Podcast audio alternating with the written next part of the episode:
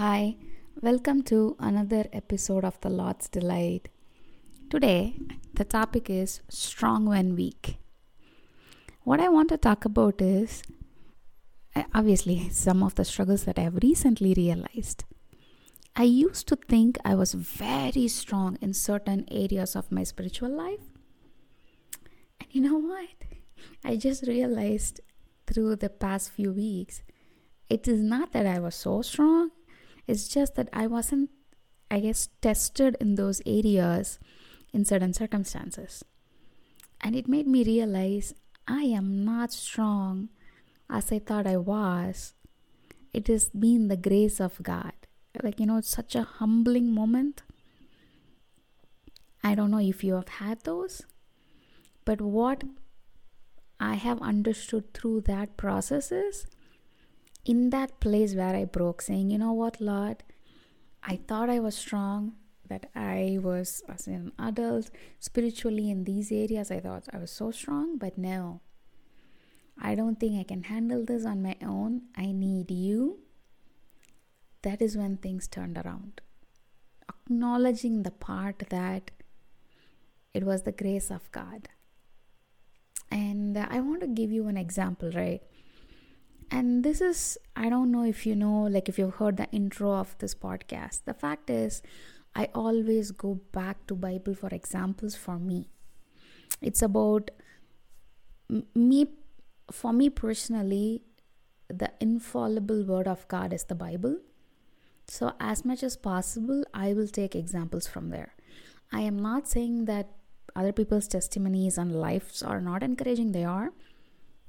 But the scripture is God breathed. So I want to talk to you about Samson. Samson's is something I've learned in Sunday school. You hear about how strong he was, and and then like you know he did wrong things, and then finally he repented and he was able to get back to God. The thing is, he knew his strength, right? He was strong. He could kill how many people? Thousands of people with like the donkey's jawbone. That man was strong. But after a while, when you are strong, you forget that it is the grace of God that has made you that strong. You think it's you.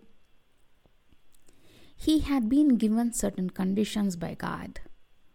He was to be brought up without, you know, the blade or razor touching his hair or head, and no wine, and not to be unclean. A lot of these things his parents brought him up in that, but after a while, he started to take those for granted. It's the fact that he was not tested. The testing happens when he finally gives in to Delilah's whatever charms or wiles, whatever you want to call them, and he tells her because of the nagging, yeah, it's my hair, and that goes off. The difference is it like you know he has zero strength right? He was like a newborn like he has no strength when the philistines it, like they came and attacked him.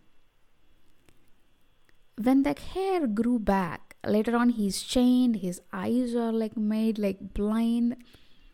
When the hair comes back he asks god god please forgive me and give me the strength for this final thing.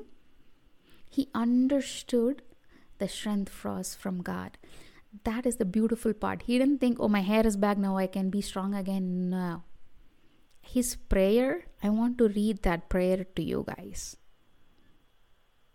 It is in Judges 16, towards the end of the chapter, where now people are looking at Samson, the fierce warrior, as entertainment.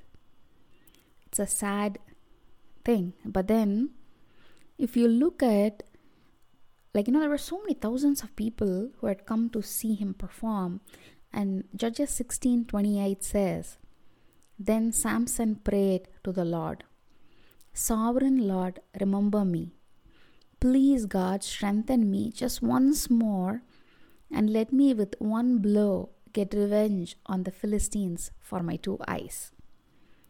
Then samson reached toward the two central pillars on which the temple stood Bracing himself against them, his right hand on the one and his left hand on the other, Samson said, Let me die with the Philistines. Then he pushed with all his might, and down came the temple on the rulers and all the people in it. Thus he killed many more when he died than while he lived. So, this is the thing, right? So, he prays to God.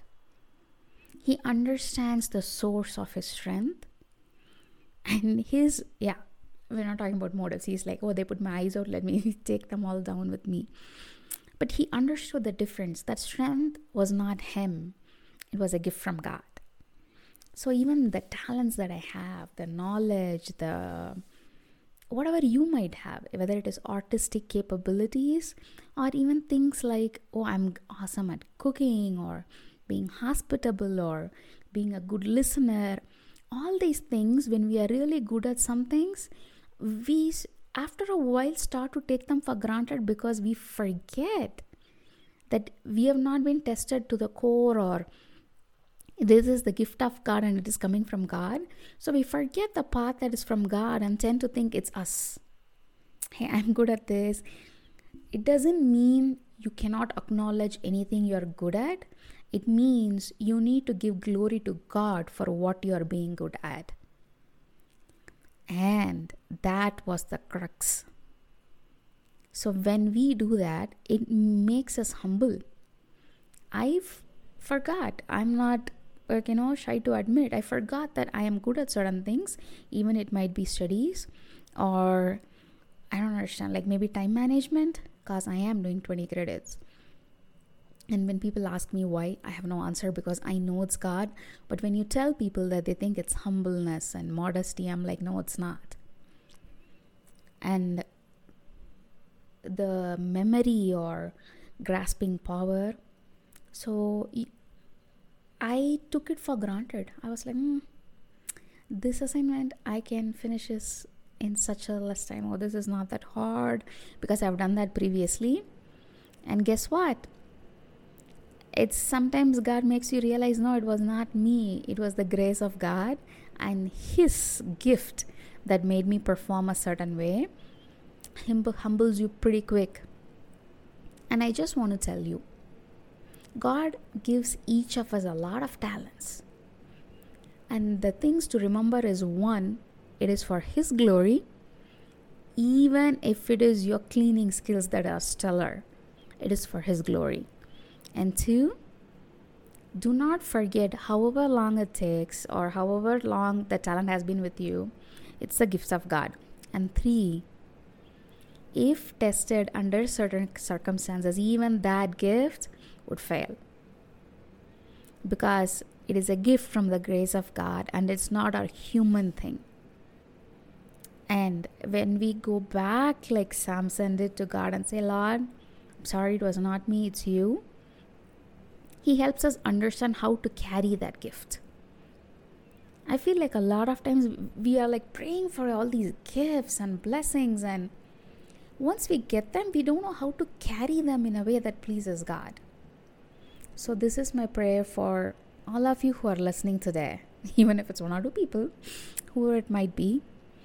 It's that, yes, we all pray for blessings, but I pray God gives you the grace, the wisdom, and the discernment to know how to carry your blessings in a way that pleases Him. That includes me. None of us are expert at it. I pray that grace of God and His faithfulness will guide us in a way that when we get all these blessings, we will carry it in a manner that glorifies our God, the Lord, our Savior, and in a way that it pleases Him. Okay, then I'll talk to you guys next week. Bye.